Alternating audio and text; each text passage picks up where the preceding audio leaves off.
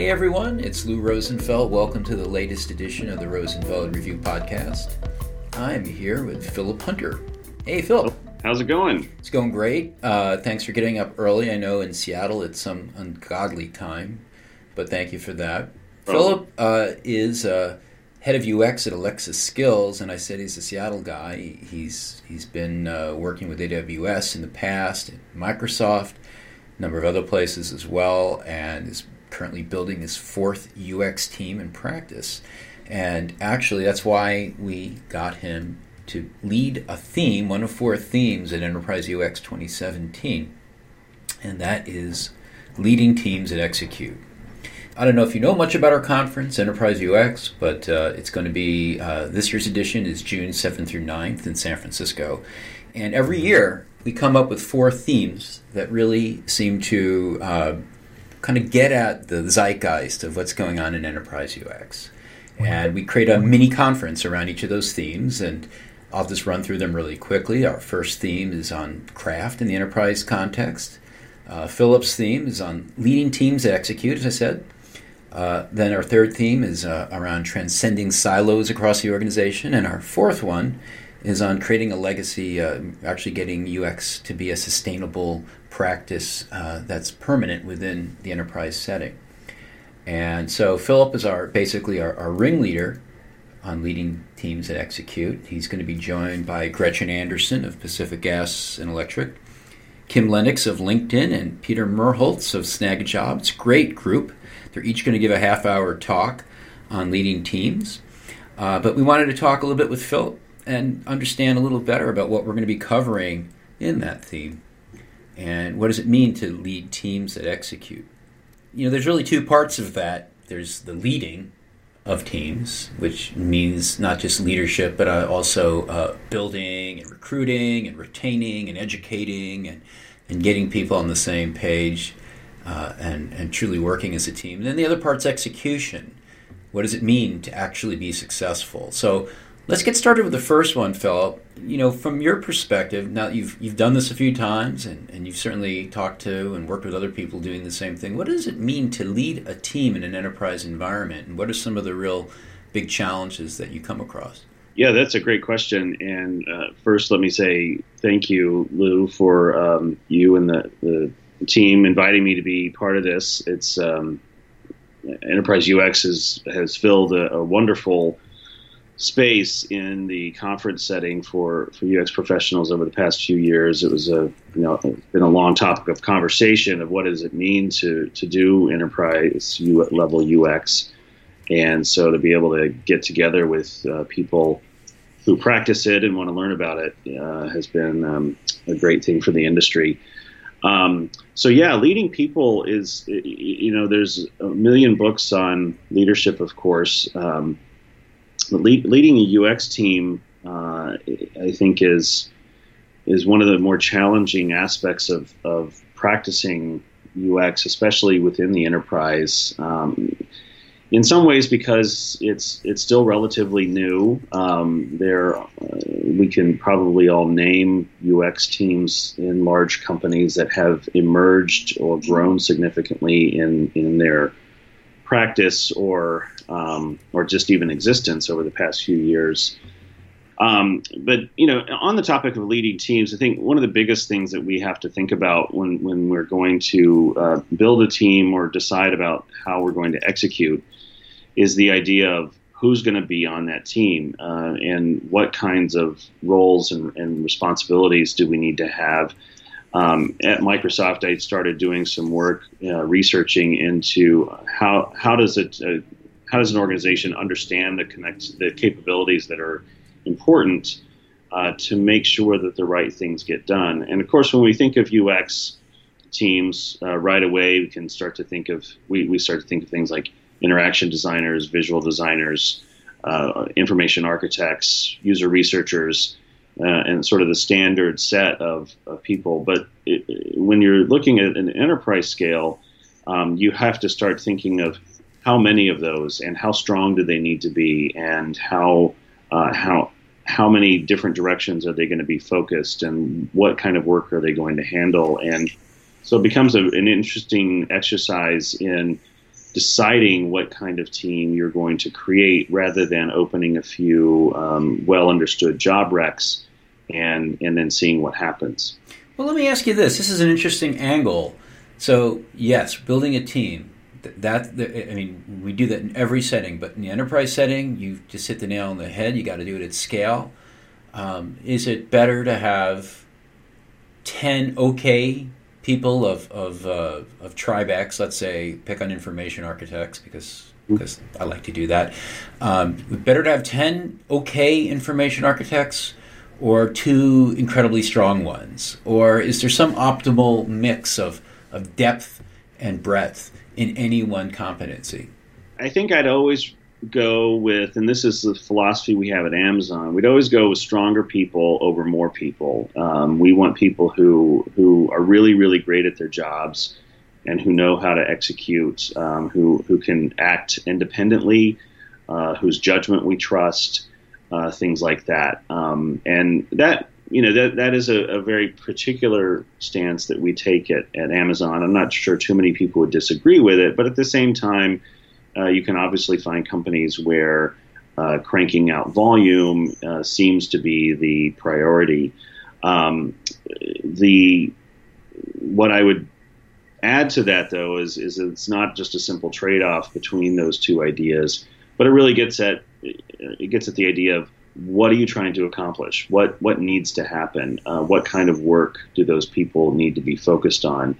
And so, um, if you need people with a particular range or depth of expertise, those are the ones you, you want to go after.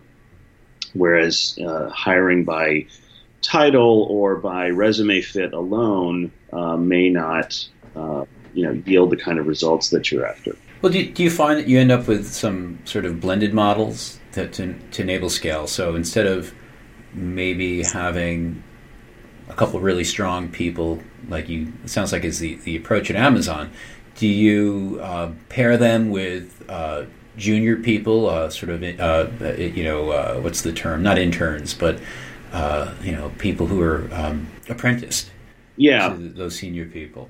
Yeah, sure, and, and, certainly that's that's always a part of scale too. Is is that you you have different types of work that and levels of work that need to happen, and so uh, on my team, for example, I have uh, a, a, very senior designer who helps me with um, thinking about architecture and the system involved, and and all the, the different people that we need to to be in touch with and, and get on board. Um, and and and I have uh, designers with with less experience. I, I, consider them highly capable, though. I think is one of the the key differences is that I see uh, high potential for growth in them. I, I, see evidence of strong work in in uh, what they did before they came to Amazon, and so their junior status is really more of a, a temporary moment in time uh, rather than a sense of what abilities are.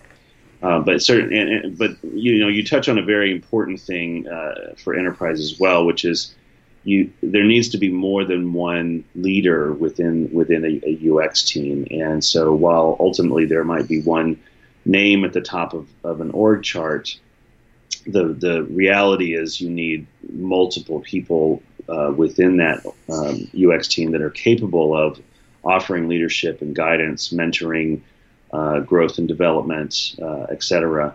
If it all at the enterprise scale, it just it, can't all come down to one person um, for at least for very long. Maybe you know at the at the initial stages while you're building, but but certainly one of the first things that you need to add is uh, uh people who can help with leadership. So, uh, leadership is like any of the other competencies. You have to have a variety of people owning aspects of it, uh, some more than others, but it sounds like you, you also look at that competency uh, and all of them against the backdrop of time. And the person who's uh, your apprentice leader at, at a certain level uh, this year might be uh, a more senior leader in two years, and you're bringing them along. So you're looking at it through the, the career arc and, and the team's time arc as well.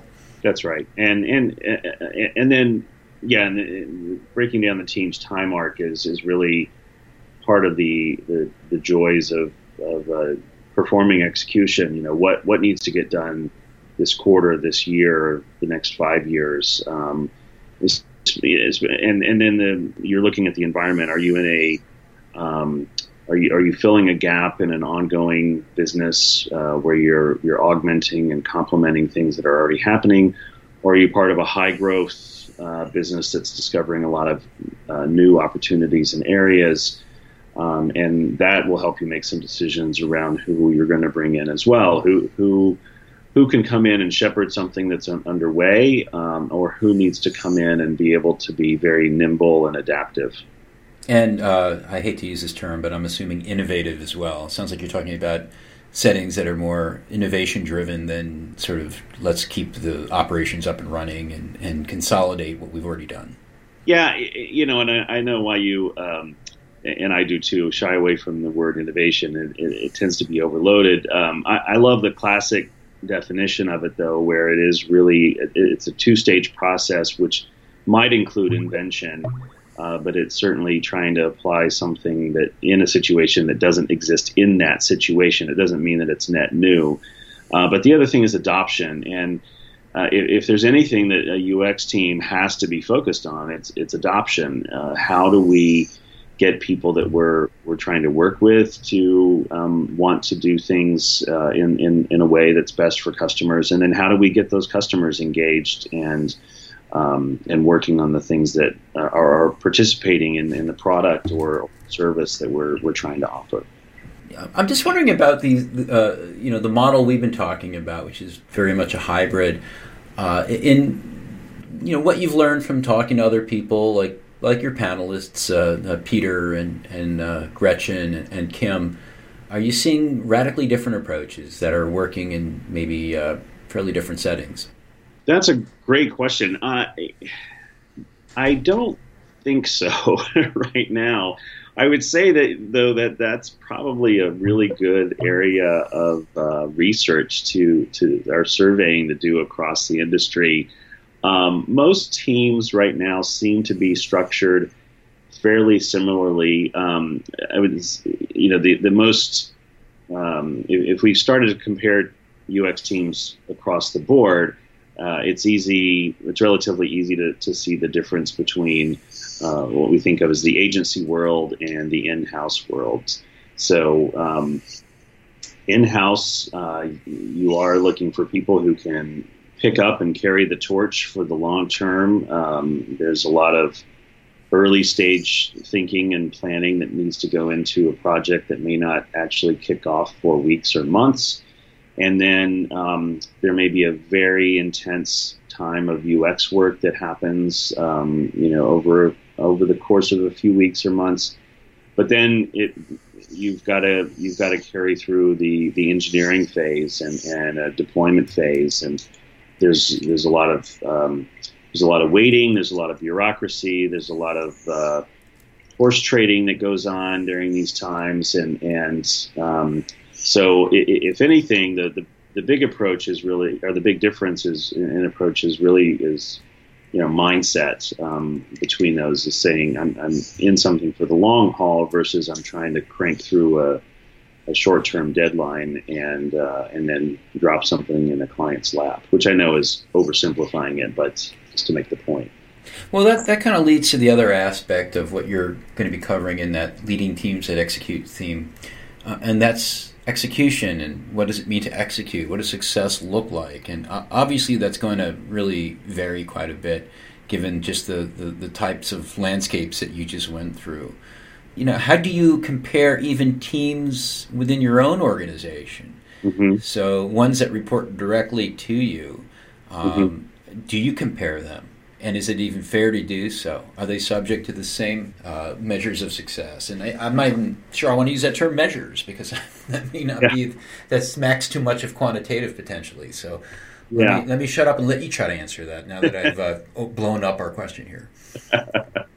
well, first of all, thank you for uh, uh, pointing at the mess and calling it what it is. Uh, there's most of us um, who work in the enterprise uh, have either worked with or, or, encounter organizations where it seems like the uh, the primary metric is did we hit our date, and um, and so it's it's it's rather binary, um, and uh, we we learn that it's rather meaningless when it comes to delivering value for customers. Um, there are occasions where uh, delivering something by a particular date might result in some sort of customer happiness, uh, but or satisfaction, but uh, most of the time we have to go a lot deeper than that. And uh, in organizations that aren't used to going deeper um, or, or, than that, or, or, things like sales metrics or, or um, other vanity metrics, uh, downloads, conversions, et cetera, et cetera. Um, part of the initial job is to figure out what what is it that matters. What what are the things that we care about? Why? How do we? How would we know that uh, we're, we're we're doing the right thing or a good job at at, at uh, doing something in particular? And so this is, I think, one of the strengths of, of uh, a, a, a, an execution orientation at um, for UX is, is the idea that we can bring to bear um, our design and research capabilities just to look at the current landscape and then say what is it that we're trying to change to? What is it that uh, is meaningful for us?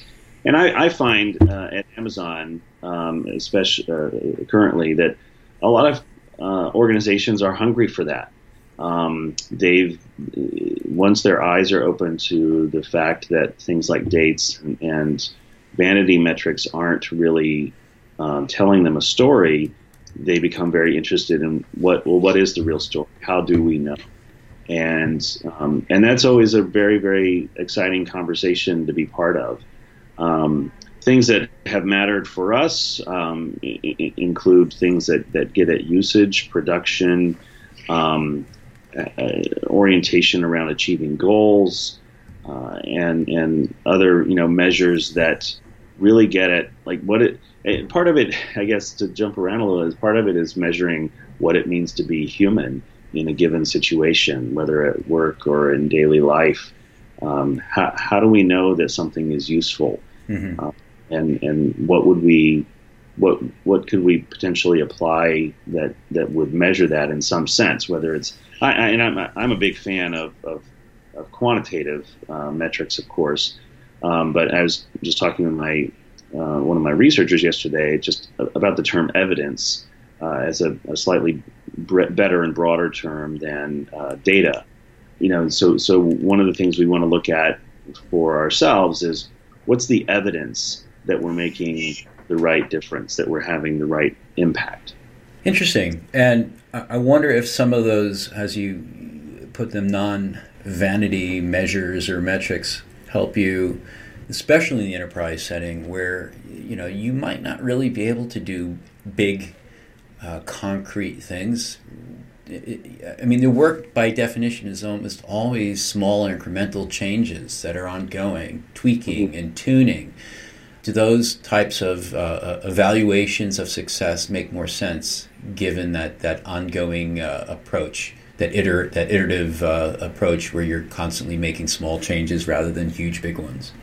you're pointing at a key problem of, of working at scale, which is your, your by, by, definition, you're part of a much larger system that is a, uh, or, or a network of systems that is somewhat uncontrollable in, in some sense. In other words, you, there's no way to to uh, be able to, to apply leverage points to all of the system at, at one time. Um, you know, it's there there are too many things that could happen. There are too many um, parallel and overlapping activities, um, and so picking the places where you do think there's a clear line of sight to um, whether you're working whether it's just the UX team or working with another team, but that clear line of sight to a particular um, piece of evidence or measurement um, I think is really important at the large uh, in the large picture. And I would say don't you know the, the part of the wisdom is don't try to, to cover too much. Um, at Microsoft, um, there was a fairly you know common uh, warning about um, uh, that, that, organizations tended to optimize for what they measured. So um, which often had some unintended consequences. Right. And uh, and so being really really careful about you know what you say actually means something and makes a difference um, is is super important.